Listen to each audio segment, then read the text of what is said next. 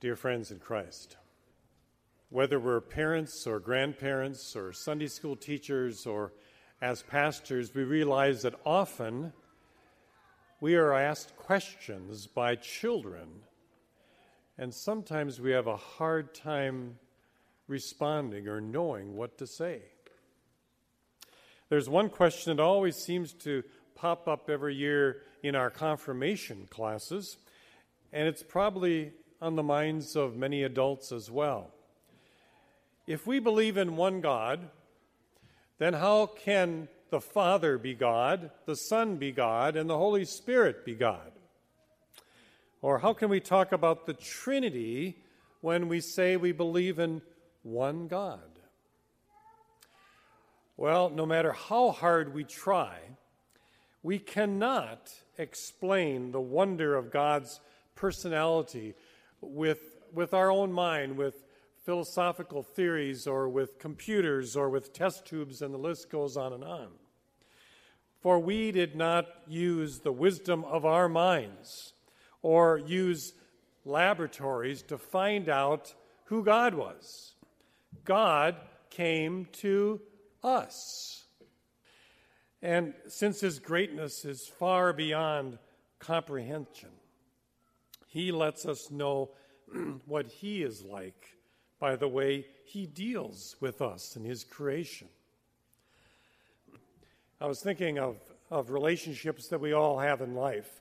I was thinking of my dad, who is almost 89 now, and, and knowing him as father through all these years. And as he has got older, it seems like we've become even more than father son, we've become friends. And maybe some of you have experienced that with your older parents. You've just become friends. And I've also observed my dad as he's interrelated with our boys and their children now as grandfather and great grandfather. And that's a whole other dimension of his relationship with his family. In every way, though, no matter who he's dealing with, he's sharing his love. In a deeper way, we know that God, as Heavenly Father, and then as Jesus, as friend and Savior, and then as Spirit, ever present power, in each of these three ways, God comes to us and shares His presence and His love with us. There's still only one God, just like my dad is one man, but He shares His love in a multitude of different ways in different expressions. The concept of the Trinity that we're highlighting and focusing on today is central, we know, to the Christian faith. There's no other way. There's just no other way of reconciling all that the Bible says about God except by understanding Him as a threefold God, or we say Trinity. The three persons of the Trinity are one in substance and equality. The members of the, the Trinity are divine, of course, and each member has an office which is uniquely fulfilled. The Athanasian Creed, as was mentioned earlier, is, is a creed that came about because there, was, there were false teachings going around about who we believed in as our one true God and, and, and distortions of what the Trinity was all about. And so the Christian leaders came together to put together another creed that would focus on what we believe about the Father, Son, and Holy Spirit. The reason we don't confess this creed uh, more often is that it's over two pages long.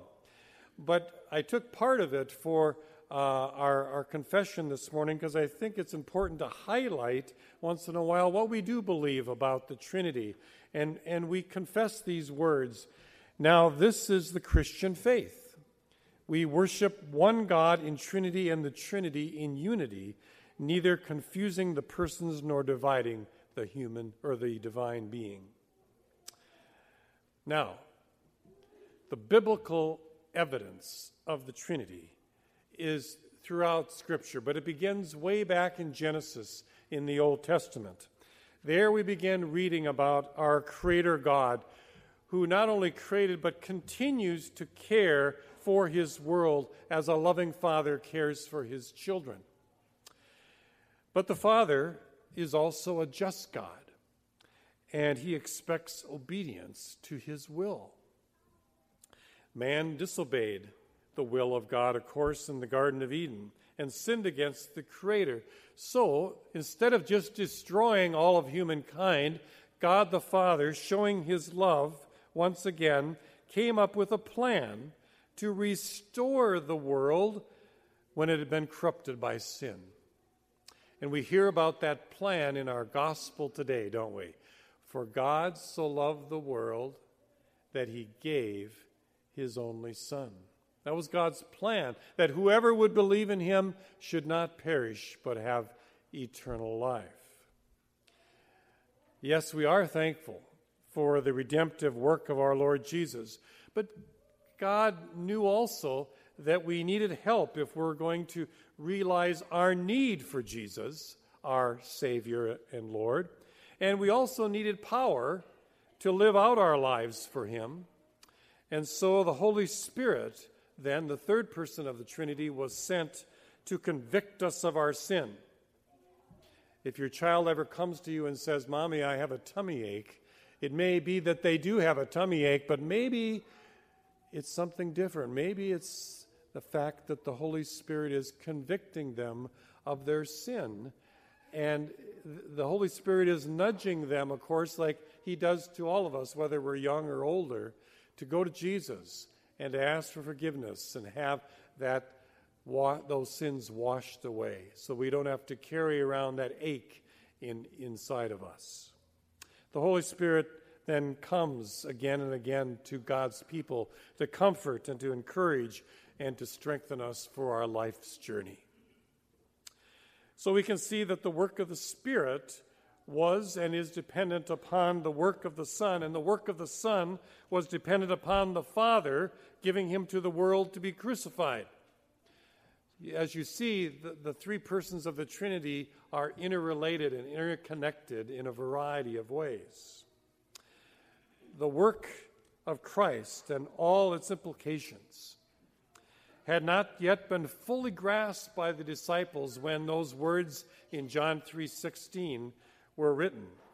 But the Spirit continued to lead the disciples into all truth and complete the training that God wanted them to have as His 12 apostles so that they could go into all the world and share about this God that had come to earth. The concept of the Trinity, although began in the Old Testament, did not come into focus until these 12 apostles began to preach what they had experienced. They started thinking about all the things that Jesus had said to them, and, and a lot of his words came back to them after he went back to heaven. Words like, The Father and I are one. Or, when Jesus was baptized, what did the voice from heaven say? This is my beloved Son, in whom I am well pleased. And the Spirit, the dove, came upon Jesus' head Father, Son, Holy Spirit. In our lesson today, Janie read, There is one body and one Spirit, one Lord, one faith, one baptism, one God and Father of us all.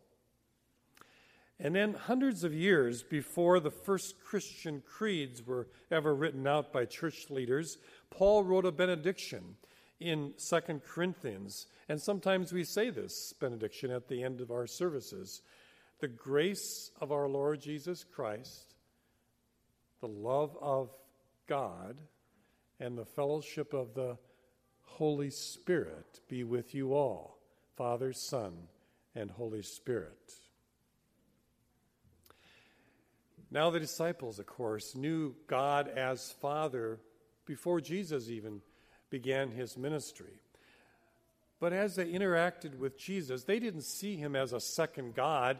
They saw him as an extension of God, the one now that helped them understand who God was. Okay? And then after Jesus departed uh, back into heaven, um, they looked deep within their lives and could tell that they were different because they were filled and guided by a power which was also divine, and they called it the Holy Spirit.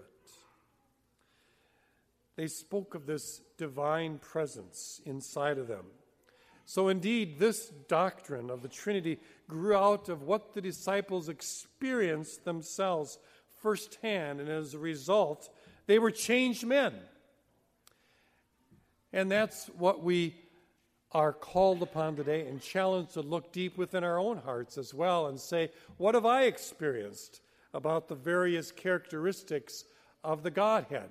Have I experienced God as Father, as that one who protects me, who cares for me, who continues to nourish me?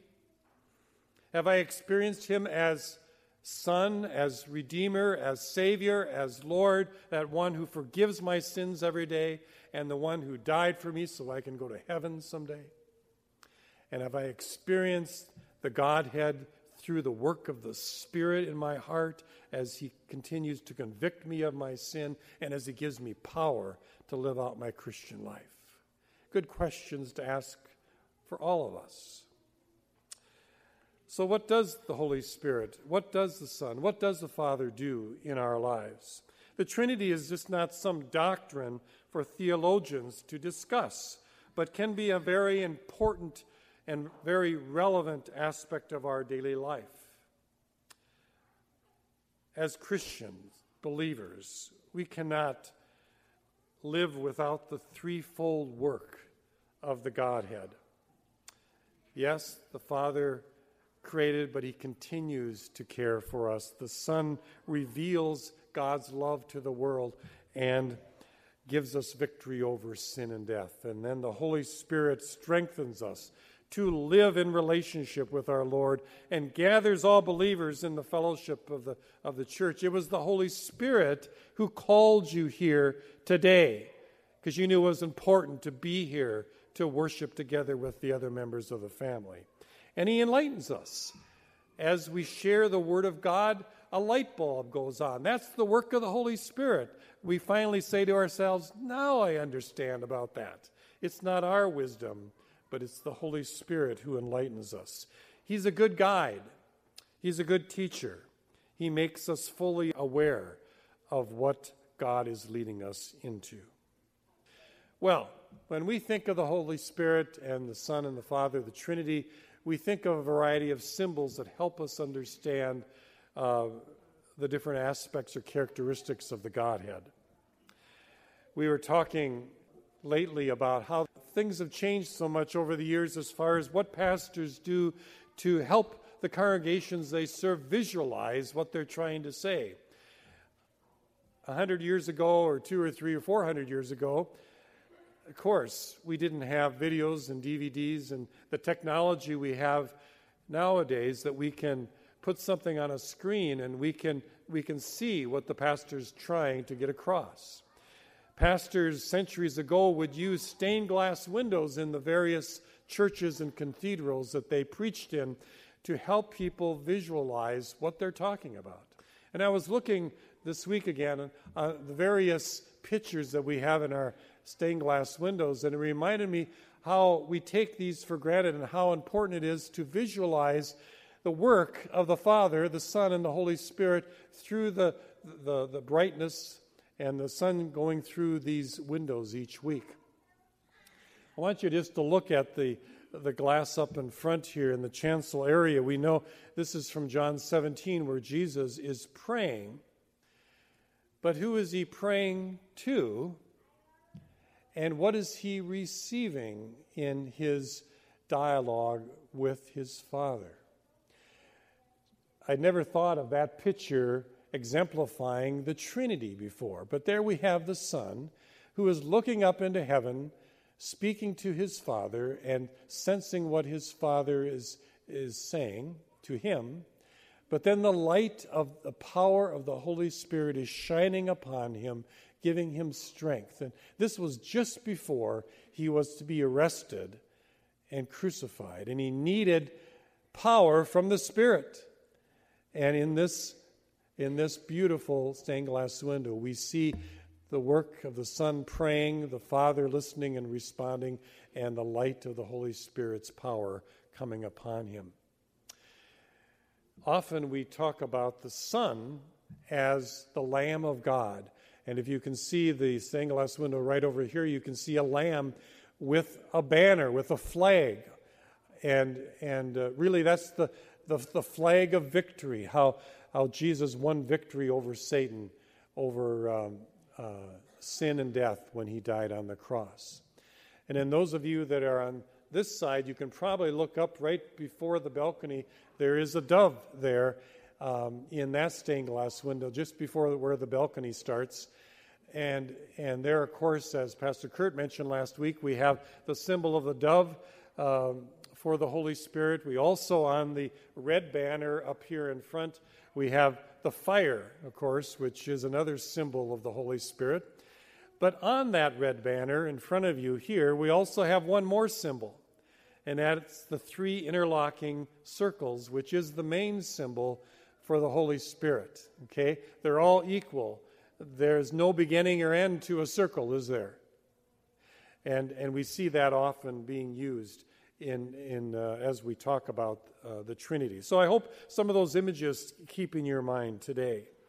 You know, every one of our worship services, what do we say at the very beginning after the opening hymn? We begin in the name of the Father, Son, and Holy Spirit. What do we say at the end of the service every week? We say the blessing and then in the name of the Father, Son, and Holy Spirit. Every time a child is baptized, they're baptized what? In the name of the Father, Son, and Holy Spirit. And each of our Christian creeds, as we've talked about this morning, are written in a way to affirm what we believe about the Trinity. So we can't escape the fact that we are Trinitarian people. That's, that's the heart of what we believe as Christians. And you know, it's important that we know what we believe, what we are saying when we say that, that we believe in the Holy Spirit, in the Trinity, I should say. There are some so called religions that are very much alive in our world today that say they believe in the Trinity too. I've had some come to my door and tell me that. But when you ask specifically if they believe that Jesus is the one and only Son of God, and if they believe that when he died on the cross, everyone in the whole world, if they confess their sin, is forgiven, and if they believe that Jesus rose after three days, they will most often say, Well, that's not exactly what I believe. Some would admit that really what they're talking about is that Jesus is a son of God, like we are all sons and daughters of God. But I've, I've come back sometimes when I visited with some of these people and I turn to John 3:16 and I say, look at what it says. For God so loved the world that he gave his one and only son. That's what it says. Not a son. He wasn't just a teacher or a prophet or just a, a, a, good person, but he was the one and only Son of God. So as we witness, it's good to share our belief about the totality of God's character as seen in the Trinity. And as we pray, as I did with the kids up here this morning, it's good at times to use the different names of God to remind ourselves that He comes to us to minister to us using His broad personality as set forth in the persons of the Trinity.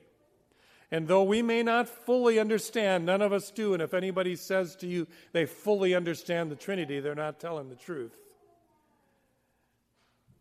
Though we may not understand that, and, and indeed it is a mystery, I pray that each of us today and in the days to come might sense the great variety of ways that He comes to us to help us live out our lives for His unique purposes that He has called us to do.